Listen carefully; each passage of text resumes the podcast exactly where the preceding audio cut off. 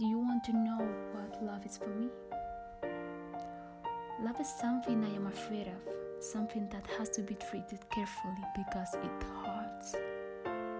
It is scary to love and think that there is a chance of getting hurt because love is difficult, love hurts. We say all the beautiful things about love, what a perfect love is supposed to be, we do not dare to put it into practice. We stop our feelings for fear of being hurt.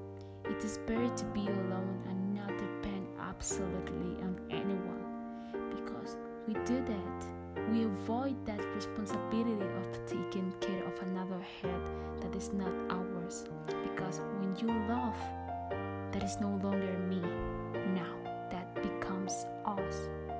Caring, protecting, conserving, accepting, forgiving, moving forward, enjoying, crying. All that implies a full dedication that not many are qualified to face. Not many are willing to turn fully to other people for fear that it may not be reciprocally equitable. We are able to enjoy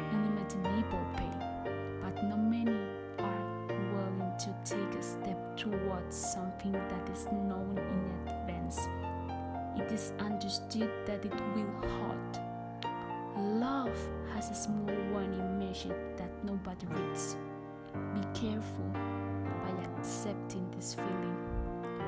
You could suffer from the following side effects depression, broken heart, heart rate, madness, jealousy, but If you ask me what love is for me, I will tell you that it's something that is scary. If it is scary, but it is worth trying because there is not nothing more pleasant in life than feeling fully loved. So, what's love for you?